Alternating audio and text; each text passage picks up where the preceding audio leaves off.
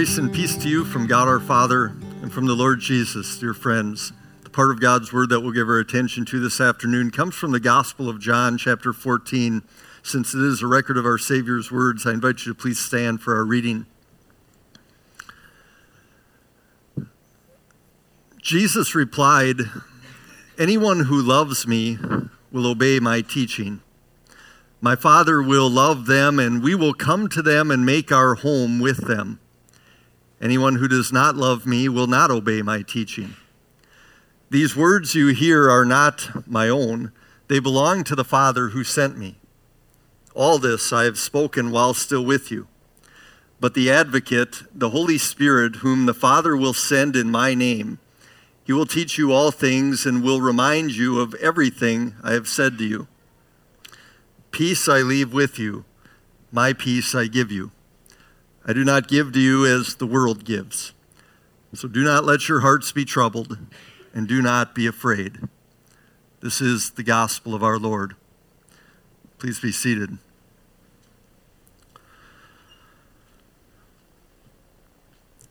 So it was Maundy, Thursday, the night before Jesus died. He's with his disciples and he's preparing them for his departure from this world, preparing them for his return to the Father in heaven. But he wanted them to understand that even after his ascension, he would still have a relationship with them, though things would definitely be different. Just a little earlier on this evening, Jesus had told them, In a little while, the world will see me no longer, but you will see me. The one who loves me will be loved by my Father. I too will love him and show myself to him. But this thought kind of troubled some of Jesus' disciples and confused them. This thought that Jesus was going to show himself to them, but not to the world. Hadn't he come to be the Savior of the whole world?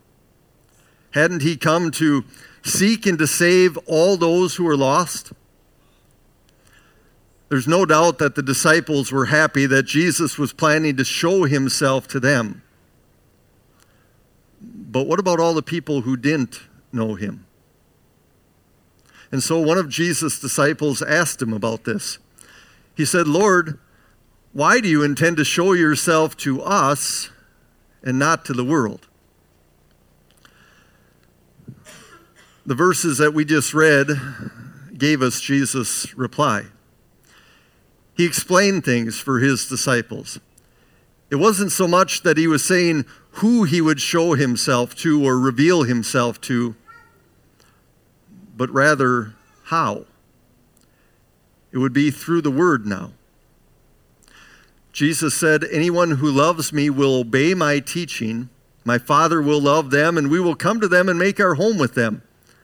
You see, the mention of his teaching, his word, that connection through the word is what brings the Father and the Son close and maintains that relationship. But Jesus says, Anyone who does not love me will not obey my teaching. And so that relationship isn't going to be there. These words you hear, Jesus says, are not my own. They belong to the Father who sent me. It's his way of reminding us that not only our relationship with him, but also our relationship with the Father is all dependent on his word. For the past three years, as Jesus had gone about his ministry here on earth, he was physically present with believers and unbelievers alike. He showed himself to his disciples, but also to the world by the things that he preached and taught, by his healing and helping. And through all of that, some were brought to faith in him, some had their faith in him strengthened, but others rejected his message, and others refused him as their Savior. But the world had seen him. But once he ascended into heaven, well, that was going to change. In a little while, Jesus said, The world will no longer see me. At least not in the way they once had. Now Jesus would show himself and reveal himself through the Word. And see, that's why the disciples could expect to see him, because they had his Word. They trusted in his Word, they obeyed his Word. And so that's really the point that Jesus wanted his disciples then and his people now to take away from his answer to the question that was asked of him. Our relationship with Jesus' word is the key to our relationship with Jesus himself. That's where we see him. That's where he shows himself to us. And so it's true. Jesus would no longer reveal himself to everyone as he had over the past few years. But at the same time, it's true that through the Word, Jesus will reveal himself to anyone. Anyone, Jesus says, who loves me, who keeps my word, well, we, the Father and I, will come to them and we'll make our home with them. You know, that's the very same kind of language Jesus had used a little earlier on this evening when he made a promise to his disciples that I bet all of you know. He had said to them, In my Father's house are many rooms or homes. I'm going there to prepare a place for you. That's a promise that all of us hold dear. It's a promise that we're all looking forward to. The day when we walk into that specially prepared place for us in the Father's house where we will be with his son Jesus forever. But see, until that day comes, what Jesus is promising is that as we keep his word, as we hold it close to our hearts, he and the Father will come right now and make a home with us. They'll live with us and dwell with us and have that relationship with us right here and now. And so, yes, Jesus was leaving. It's true. He wouldn't be revealing himself in the same way as he had over the last three years, but through the Word. He would continue to establish, build, and maintain saving relationships with the people of this world that he came to save, the lost that he came to seek. It's through the Word that Jesus gives us that victory that he won at Easter. It's through the word that he offers that victory to all in our world. And so, as Jesus talked about the importance of the word and our holding on to it, you wonder if some of the disciples were thinking to themselves, man, I wish I would have paid a little closer attention these last few years. I wish I would have written all of this down when I had the chance. How can I be expected to remember three years worth of teaching? And even if I could remember all of that, how can I be expected to understand it all? Especially if Jesus isn't going to be here any longer to answer the questions that I might have. And if my memory of the word fails, if my understanding of the word grows dim, then what's going to happen to my relationship with Jesus? And those would be valid concerns. They are concerns that Jesus addressed directly with another promise. He said, All this I have spoken while still with you. But the advocate, the Holy Spirit, whom the Father will send in my name, he will teach you all things and will remind you of everything I have said to you. He will teach you all things and remind you of everything I said. We see that promise fulfilled, at least in part, on the day of Pentecost. It's clear that the Holy Spirit had begun to do his work in the hearts of these first disciples. That's clear not only from the boldness that they demonstrated on that day, it's clear not only from the miraculous way that they were able to speak and preach in other languages that they hadn't learned before, but it's especially clear in the understanding that these disciples displayed of Jesus' life, death, and resurrection. Because that was the message that they got up and proclaimed to the crowds in Jerusalem on that day. It's clear that the Holy Spirit had come, and taken all that they had seen and heard from Jesus over the past three years and sort of refreshed it in their hearts, in their minds, sorted it out for them, clarified it for them, and further convinced them of its value and its power. These were changed people. And that's not to say that from this moment on, these disciples now had a perfect knowledge of God's Word, that they would never again need to be taught at all by the Holy Spirit. Now, the history of the early church recorded in the book of Acts shows us that there were still plenty of times when Jesus' own disciples struggled with some of the teachings in his word. But according to Jesus' promise, that Holy Spirit would continue to come to remind them, to enlighten them, to guide them as they carried out the work that Jesus had given them to do. But you know, Jesus had even more in mind with this promise of the Holy Spirit than just helping his first disciples remember what he had taught them and understand it better. That same spirit that Jesus promised would also inspire some of these disciples and some others as well to record God's word of truth for all the world to have. Now, Jesus was going to have his disciples write these things down. We don't know very much about what this process of inspiration looked like or how it worked as the Holy Spirit gave these men the very words that we now have in the New Testament scriptures. But we do know the promises that God attaches to those New Testament scriptures. The Apostle Paul told the young pastor Timothy, All scripture is God breathed.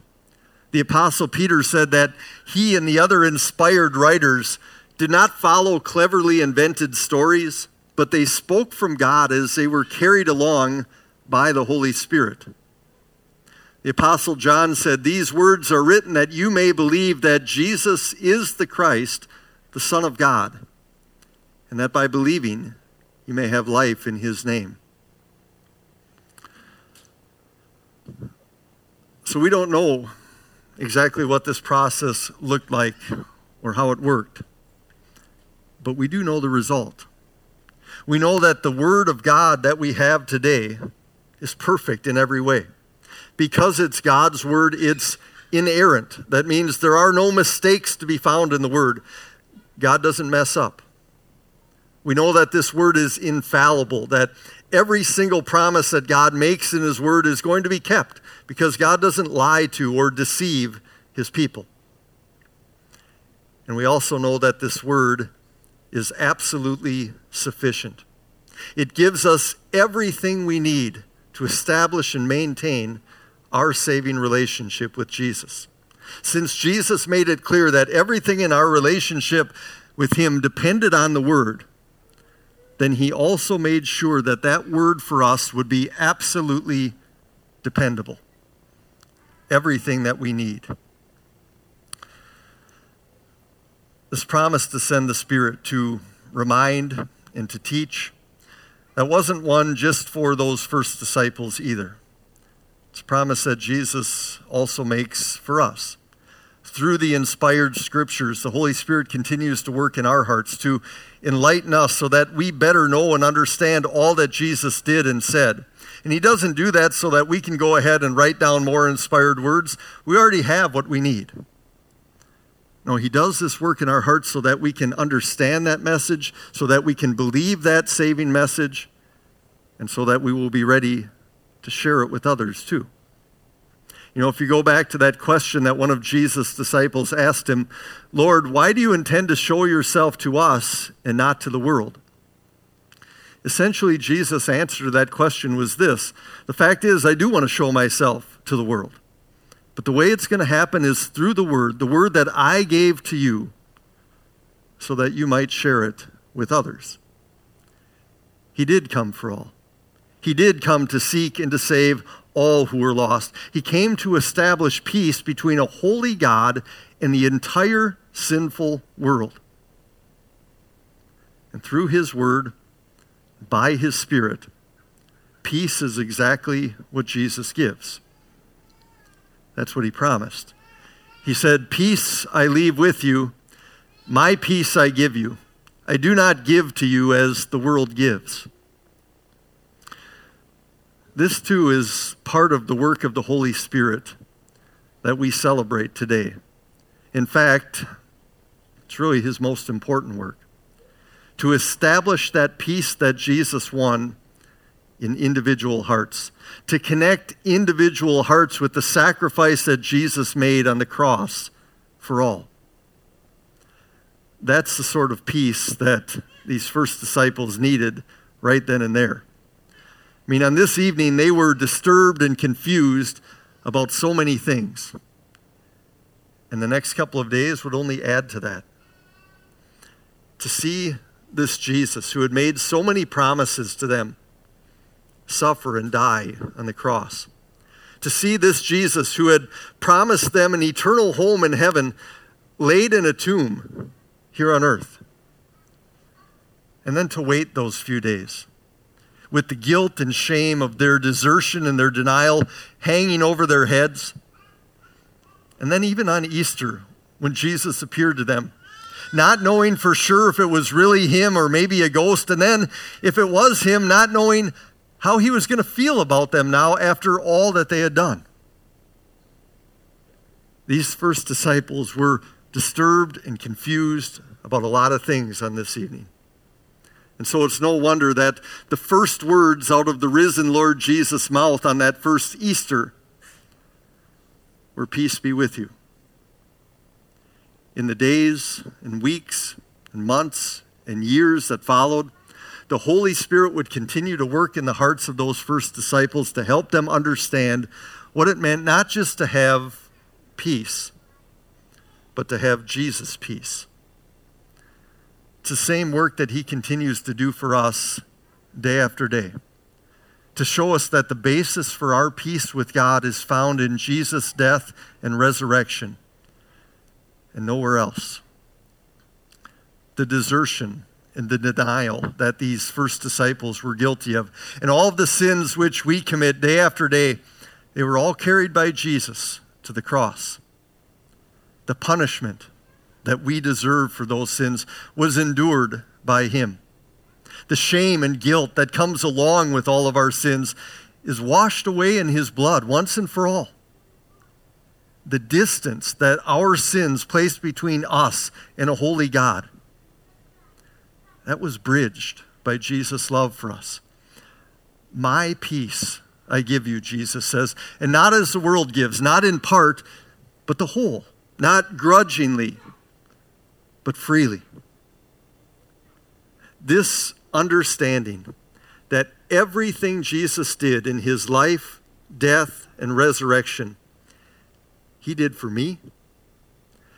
That's the work of the Holy Spirit that we celebrate today.